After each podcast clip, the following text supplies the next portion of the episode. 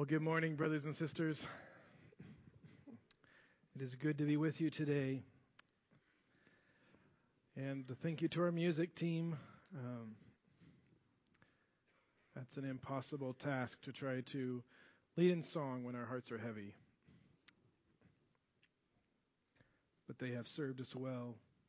And it's good to speak these truths to one another that the love of our Savior is deep and it is all we need. And we do trust in it this morning. And that is the theme not only of our song, but of our text this morning. I'd like us to memorize our passage. It goes like this Love never fails. That's our text this morning.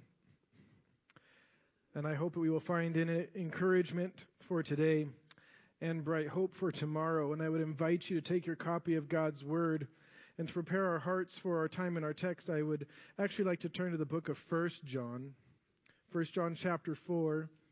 And if you would be kind enough one more time to be willing to stand to honor the reading of God's Word as you find your way there, if you're able. And if that's a hardship, please don't feel bad to remain seated. But as you're able to stand for the the reading of God's word will be reading in 1 John chapter 4 beginning in verse 7.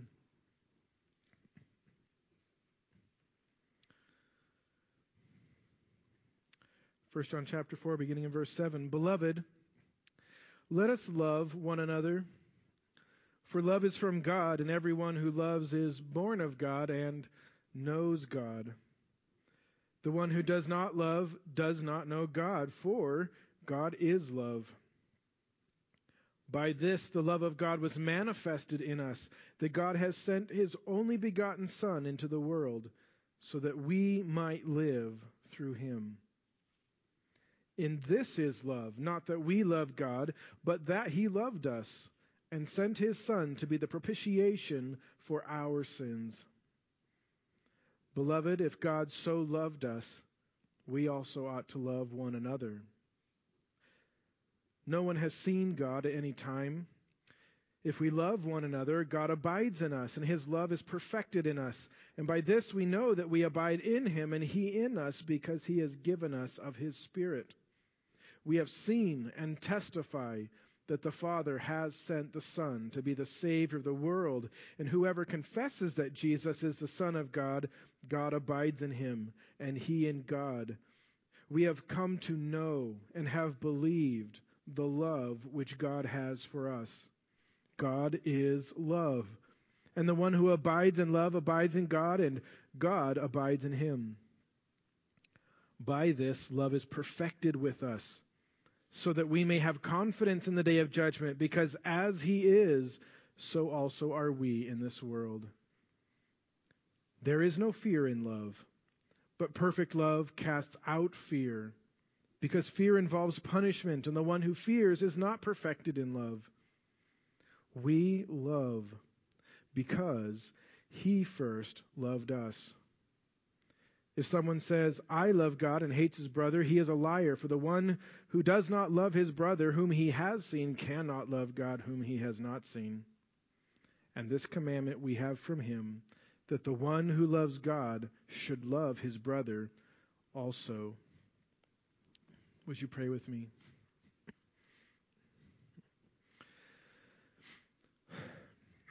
Father, we come to you, the one who is love, not merely as an attribute that you have, but you define it by your existence.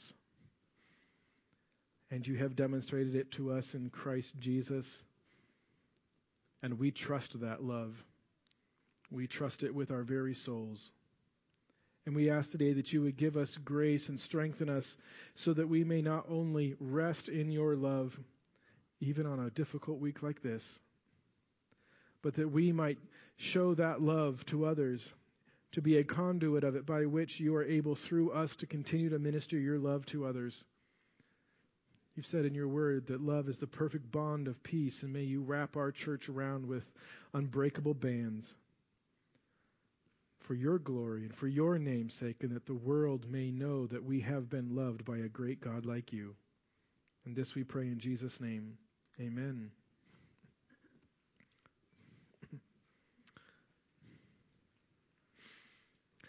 I really appreciated this passage. I feel like John's letter here does a great job of laying out the principle of love, where it comes from, why we are to love the gospel behind it. And in many ways, it's a perfect complement to 1 Corinthians 13, which is this practical playbook of what does this kind of loving of our brother look like when we actually live it out day in and day out. Love that is demonstrated through patience and through kindness, contentment, humility of word and of mind, courtesy, selflessness, temperance, forgiveness, righteousness. And as we saw last week, the, the Panta party, the all bearing, all believing, all hoping, and all enduring character of love in short, as our text summarizes this morning in 1 Corinthians 13:8, love never fails. Love never fails. That word rendered fails in the New American Standard, some of your translations may say love never ends, or if you have some old Bibles, love never faileth or falleth away. It's a word used throughout the New Testament to, to describe seeds falling into the ground and dying, of people falling down on their faces in worship. It's a word used to describe things collapsing in destruction during judgment. And so when it says love never fails, it doesn't mean love never fails in the sense of like it gets the wrong answers on a test and gets a failing grade. It's a word that means love never fails in the sense of it does not collapse under pressure. Many of us have probably had a school project at some point or another where we built a bridge out of matchsticks or toothpicks or popsicle sticks. And then when we finished our creation, we began to put weight on top. And you keep adding weight until the structure is crushed and gives way. And what Paul is saying here is that the bridge of love never collapses no matter how much weight you place upon it. I don't want to take this simple truth for granted, especially on a week like this when we've grieved as a church. I want to make sure we really understand together and are comforted with what unfailing love really is. Why can Paul say something like this? Doesn't he know that love seems to fail all the time? Doesn't he know how broken everything in this world really is? Is Paul really going to throw Disney level platitudes at us from the pages of Scripture? Maybe we just need to soften this phrase. Maybe it should have said, Love shouldn't fail. That that's the ideal, that's the goal, but it's just too bad that it does. And we know better than that. Inspired Scripture does not contain typos. The Holy Spirit made no mistakes when He inspired these words Love never fails, even in a world full of failure. And to understand how true this is, buckle up. My mind has and heart have been all over the place this week, and my message is too. And so we're going to journey together across time and space, from earth to heaven and back. And when we're done, I do hope that this at least will be clear the importance of the truth that love never fails for us, for the Corinthians, for all of time. So, where do we begin? Well, as with most good stories, we must begin with a big problem that needs solving. And that problem is that we are unloving people living in an unloving world. I want to make sure that in our understanding of theology, as we understand God and His Word, two things are closely linked together. There is a close theological connection between righteousness and love. Or another way of putting it is this Sin and sin's consequences is one way of measuring lovelessness and its consequences. Paul taught us this principle in the book of Romans, which is a book he wrote very close to the time he wrote 1 Corinthians. And in Romans 13:8 we read this, "Owe nothing to anyone except to love one another, for he who loves his neighbor has fulfilled the law."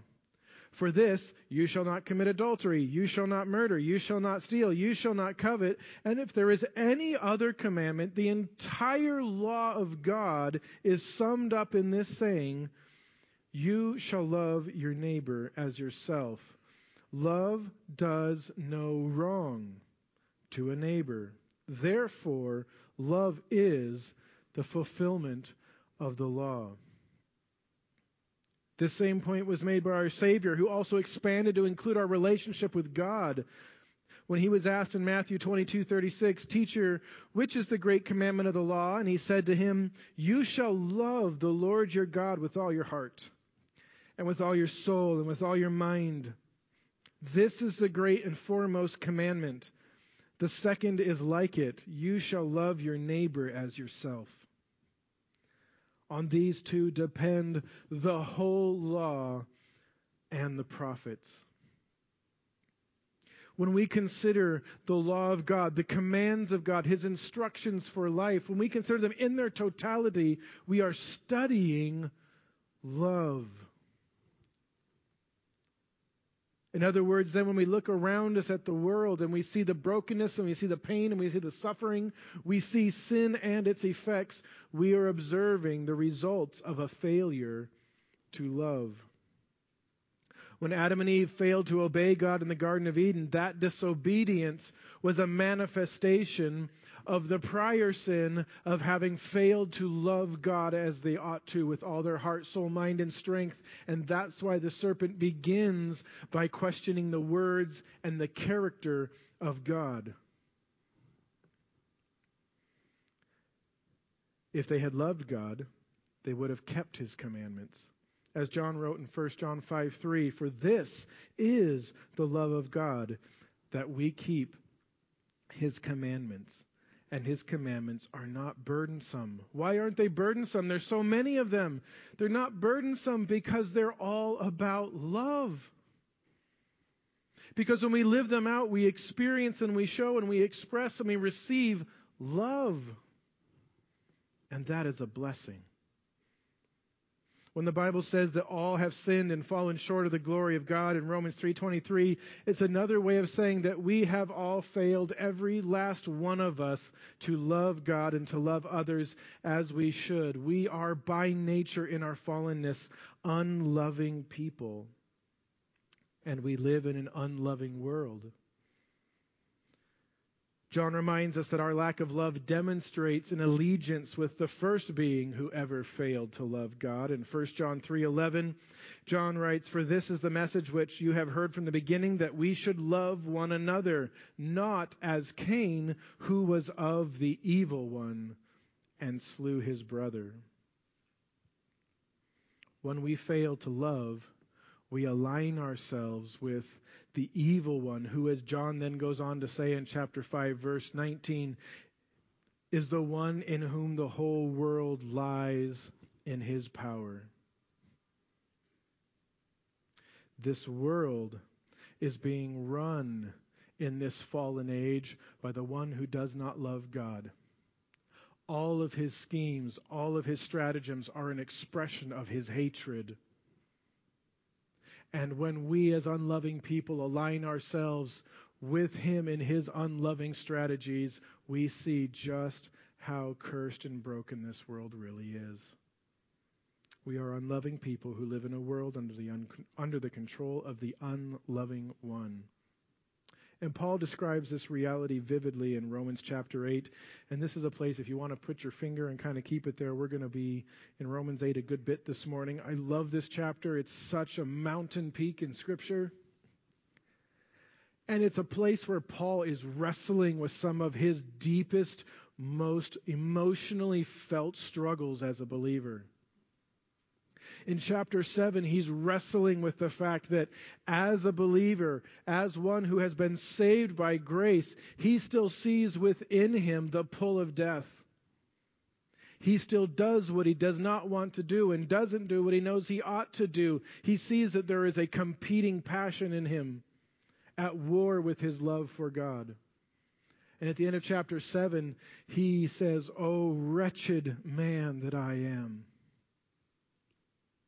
Close beside that struggle in the heart of Paul was his struggle over his nation that he was a part of, the people of Israel. And in chapters 9 and 10, he's trying to work out how is it possible that the people of God, to whom were made the promises of God, how could they have missed the Messiah of God and put him to death? And in chapter 8, nestled between those two great struggles, Paul lays out the theology what he knows is true that will guide his resolution to all of those issues. And it's not a rose colored glasses chapter. In fact, Paul zooms out even bigger than his own problems, let alone minimizing them. In Romans chapter 8, verse 22, he says this For we know that the whole creation groans and suffers the pains of childbirth together until now. Paul says what we all feel that this world is broken. It's not just a problem here or there, but the created realm is struggling. And that general groaning of all creation is also experienced by each of us, as he goes on in the next verse to say, and not only this, but also we ourselves having the first fruits of the Spirit, even we ourselves groan within ourselves. And then this is amazing. He goes even deeper in verse 26 when he says, In the same way, the Spirit also helps our weakness, for we do not know how to pray as we should, but the Spirit Himself intercedes for us with groanings too deep for words. Paul is not turning a blind eye to just how broken the world is. He recognizes creation is falling and it groans that we are fallen and we groan, and even God's Holy Spirit within us has to intercede on our behalf to express to the Father the groanings of our soul that language itself cannot express.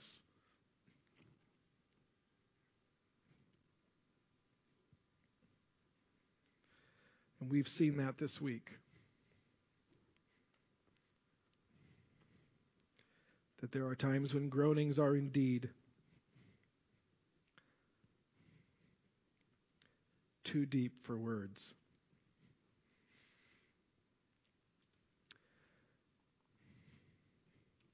As Paul discovered, even those who are in Christ wrestle with our flesh and its broken love. We live in a world where, yes, there are beautiful sunsets and there are tender friendships that we can see that sometimes remind us how it should be.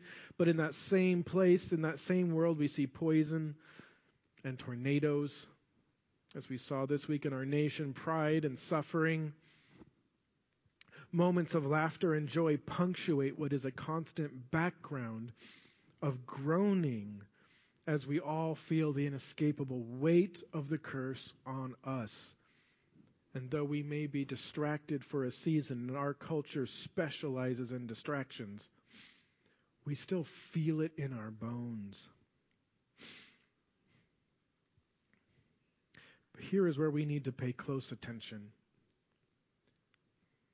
When we realize this, we are not we are not living in a world where love has failed. We are people and we are living in a world of people who have failed to love.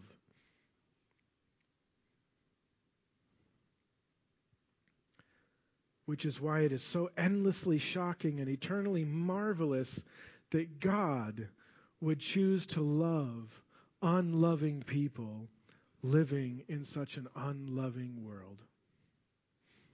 You probably already have the second point in your outline filled in.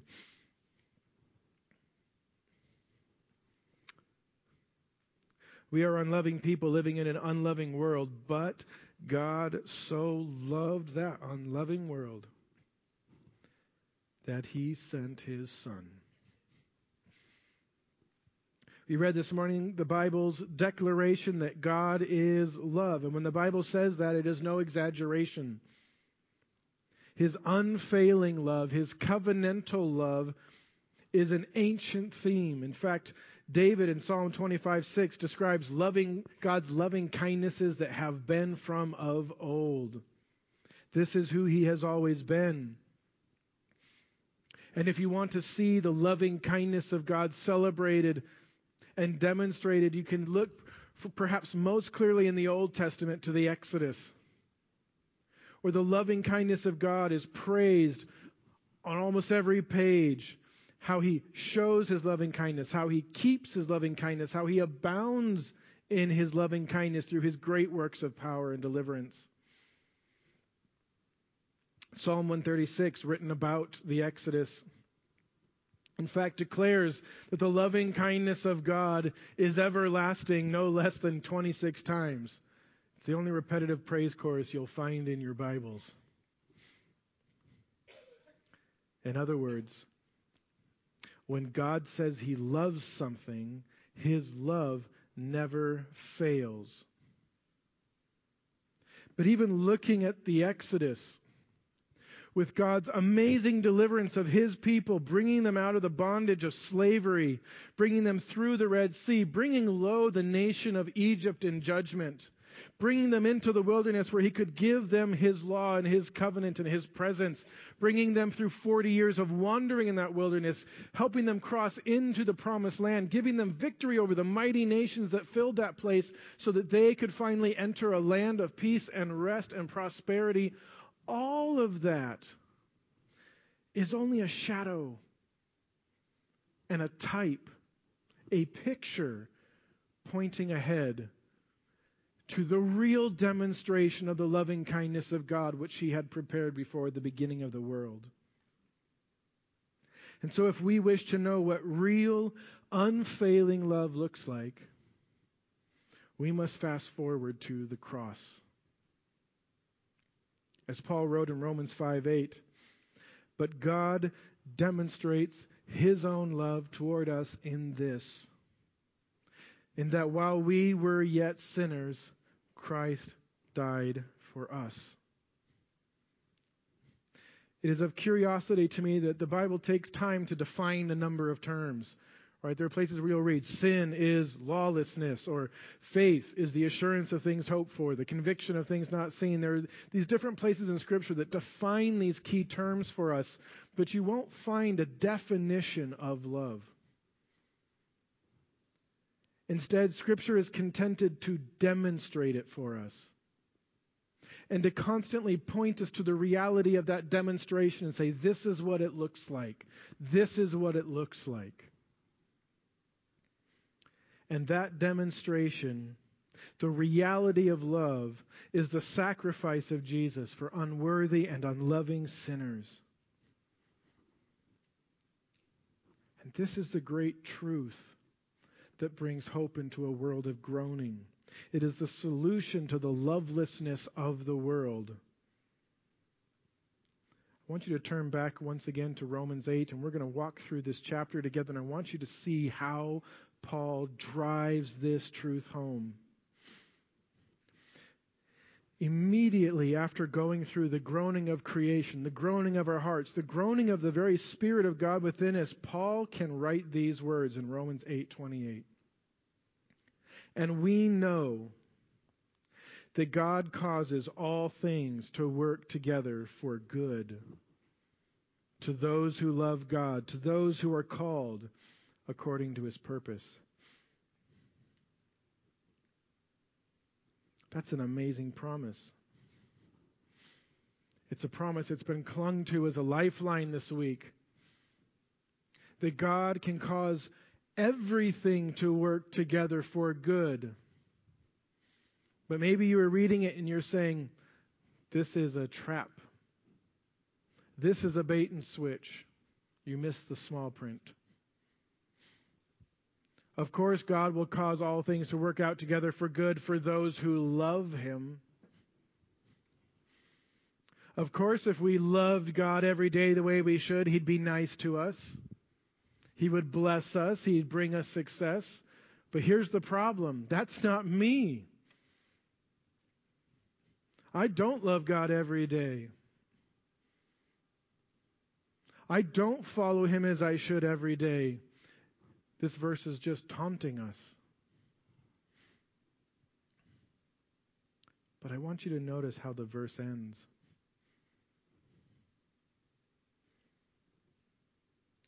This verse does not put the goodness of God to us contingent upon us maintaining our love for Him, but on Him accomplishing the calling which is according to His purpose.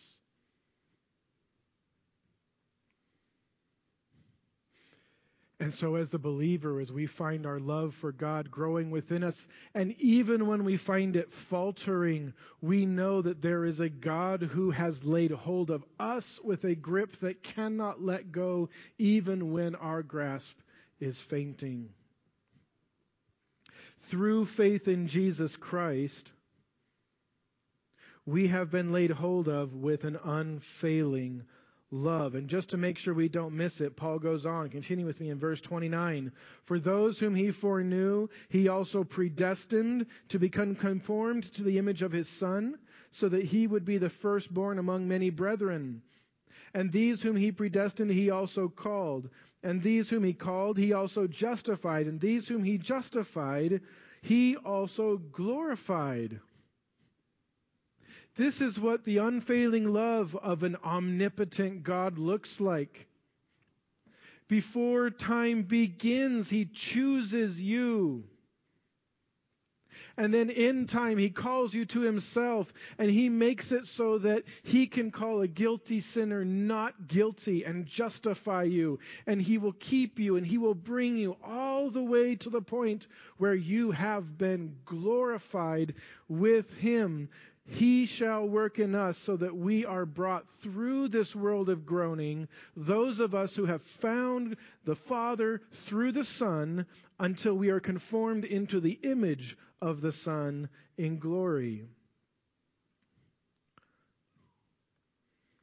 What can you say to a wonderful promise such as this? Paul tells us. Look at verse 31.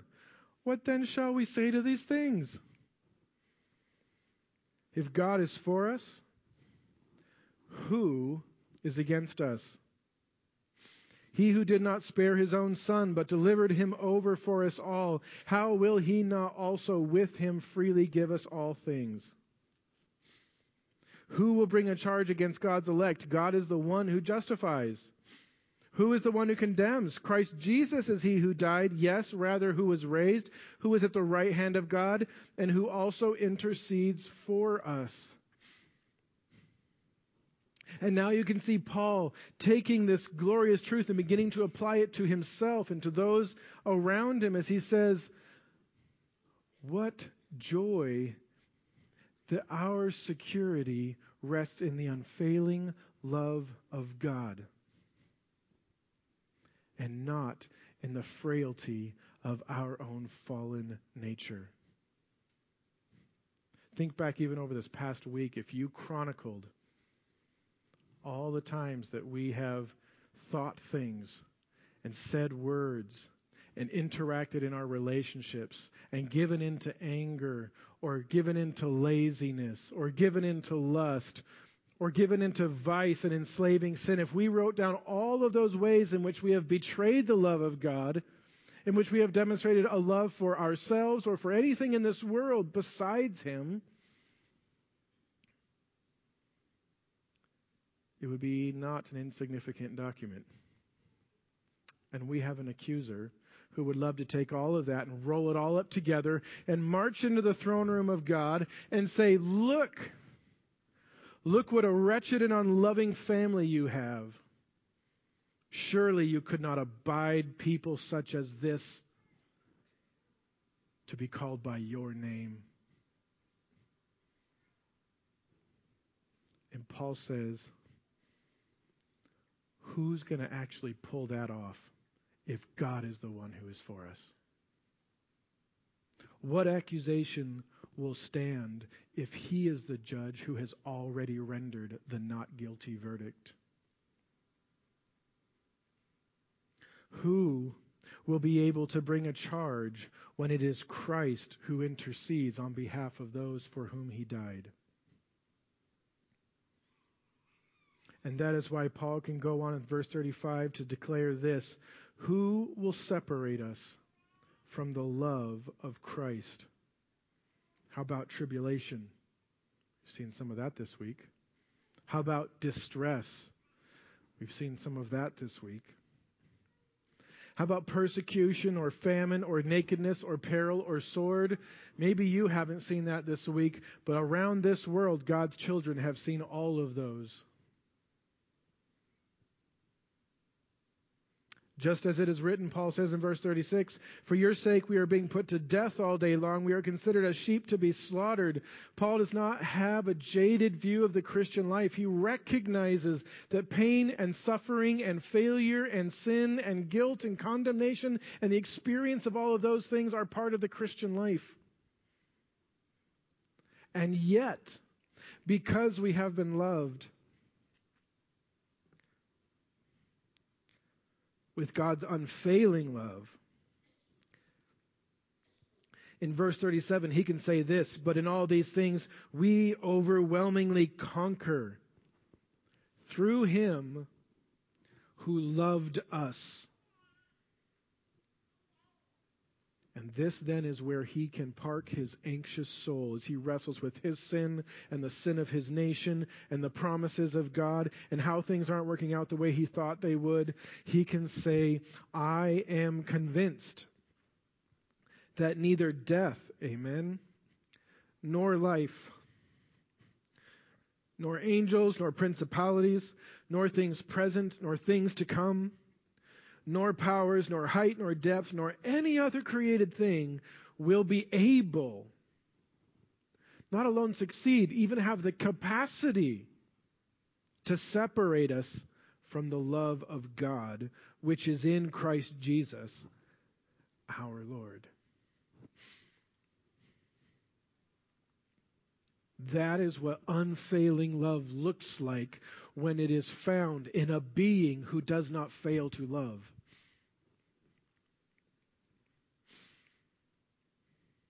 When Paul declares that love never fails, he is preaching a truth of cosmic significance. All our salvation, all our hopes depend on the constancy of God's love. For it is the motivation Scripture gives for all that He does. If love can fail, if it is an emotion in God that can come and that can go, we've got a big problem. But God's love is not like our love, and it is not like the fickle emotion that we often identify it with. God's love is connected to God's promises. And because God can't lie, His love can't fail.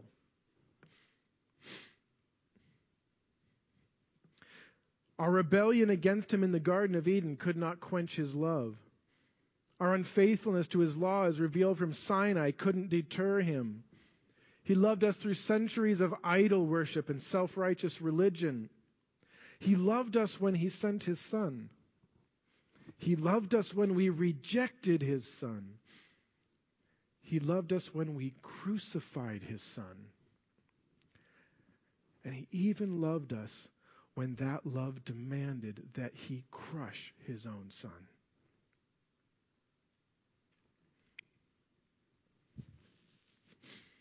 We often call this gospel love, but the adjective is not necessary because it is the only kind of love.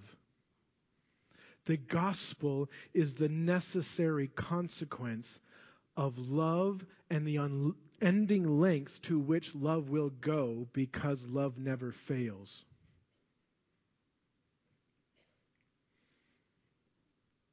When the Father chose to love us, it was a foregone conclusion that he would crush his son. Because that is what unfailing love demanded. And all of that brings us then full circle back to the troubled believers in the city of Corinth and to our loves today because Paul is taking that whole reality with him when he's laying out love in 1 Corinthians 13. We are unloving people living in an unloving world, but God sent his Son into this world because he loved us anyway. And that reality, as it is laid hold of us through the gospel of Jesus Christ, as his love begins to abide in us through his Holy Spirit, that love gives us the ability, therefore, to love broken people with the unbreakable love with which we have been loved. And that is what Paul is teaching the Corinthians how to do. Paul knows that where sin exists, love does not. Why are they quarreling and dividing over their favorite preachers? Because they lack love. Why are they suing and attacking one another in the courts? Because they don't love one another. Why do they destroy the conscience of another over something like meat sacrificed to idols? No love. Why are issues like head coverings and communion and spiritual gifts so full of competition and pride and schism? Because love is hard in a broken world. And that's why Paul is walking them and us through this incredibly simple, beautiful, and practical description of what living out the love of God is to look like. But we must come to grips with how hard this will be. There is no such thing as easy love in a broken world. Unfailing love cannot come without sacrifice and hardship so long as we remain unloving people in an unloving world. Think what a joy it will be to love one another in glory. But until then, love cannot be unfailingly patient unless our patience is being tried. And love cannot be unfailingly kind unless we are loving what is offensive. And love cannot prove its freedom from jealousy unless you're experiencing a lack of something you desire. Love cannot maintain humility unless it is putting to death the many headed dragon of pride. Love must submit if it will act becomingly. It must turn away from its own desires in order to seek not its own. It must look over the offenses of other, as irritating as they may be, so that it is not provoked. Love forgives again and again and again, rather than keeping an account of wrongs suffered. Love will face the scoffing and mockery of any and all, rather than rejoice in anything but the truth. In the face of ongoing discouragement, love bears and believes and hopes all things. And love does this day after day after day after day because love endures. Love never fails.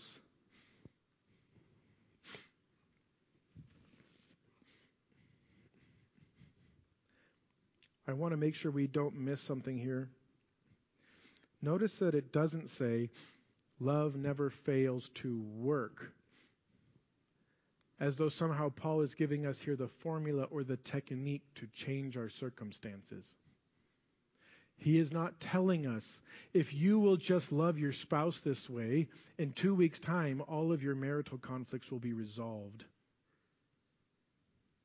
He doesn't tell you if you will just parent this way, in, in a month you will see all of your children acting like perfect little angels. He doesn't tell you if you will just love for a season, then the issues that you're facing with, with the health issues you're struggling with, with the loss that you've experienced, that the hurts in your life will just evaporate and go away, that your relationship with your boss and your coworkers that's broken is going to get fixed, that your bank accounts are going to balance. Paul is not giving us a get happy quick scheme. It doesn't work like that. What he is telling us is that this is the kind of love that will continue doing what it ought to do, even if nothing else changes. Because if you love like God loves, they might crucify you too. We don't tweak what love looks like until the object of our love is happy and satisfied with us. That's not true love. Love does what is right. And we don't give up on love because it's not producing the changes or, or changing the circumstances in the way that we feel like we need because that is not a realistic expectation. We love because we have been loved by a God who keeps loving us no matter what we do because he has chosen to do so and has committed his covenantal promises to us. And we want to imitate that so that the world could see him through us until he brings us home.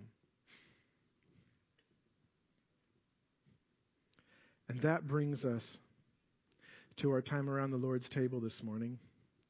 I would invite you to take and prepare your elements.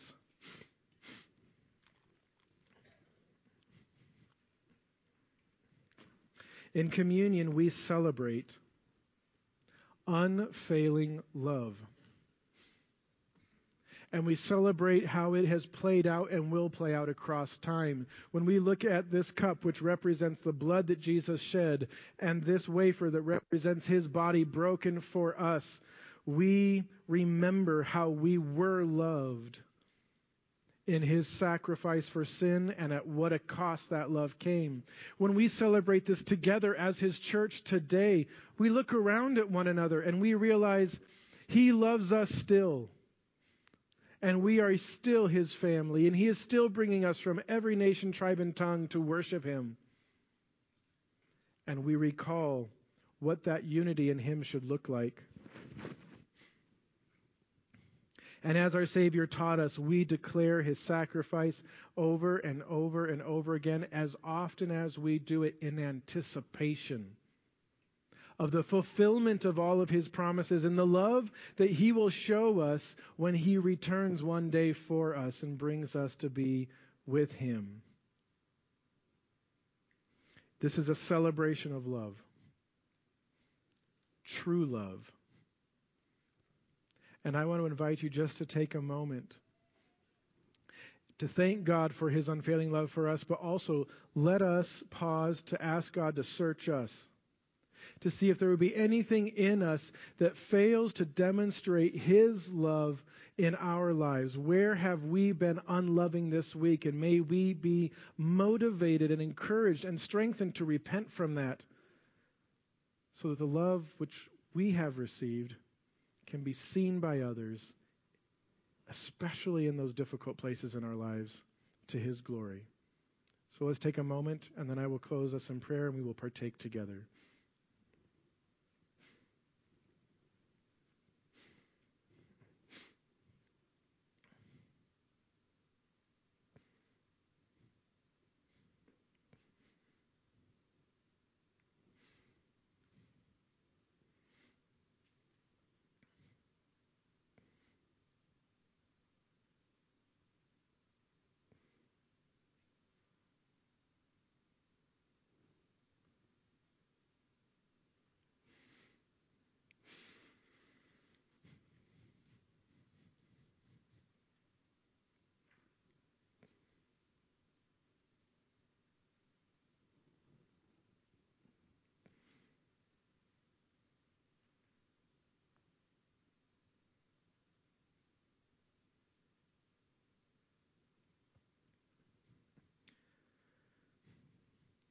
Father, we thank you for your deep, deep, ancient love and for how you have woven that love into time and space from the moment you said, Let there be light, to Christ declaring it is finished from the cross, to that day when you will hear, Well done, good and faithful servant, in your presence. We thank you that there is nothing that can separate us from that love because our, else, Lord, we would find a way. Thank you that we can grieve this week, not as those who have no hope, but as, as those who suffer yet know that you will be faithful to your love. And I pray, Lord, that you would help us to become ministers of that love one to another. I pray that our church would be a place where the world can see echoes and glimpses of the unfailing love that you have shown us.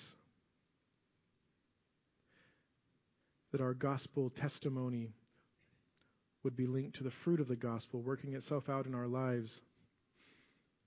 And none of this as a work of the flesh or to our own credit, but all of this pointing back to the sacrifice of your Son, whose death we now remember and declare until he returns. Amen. Let's take together.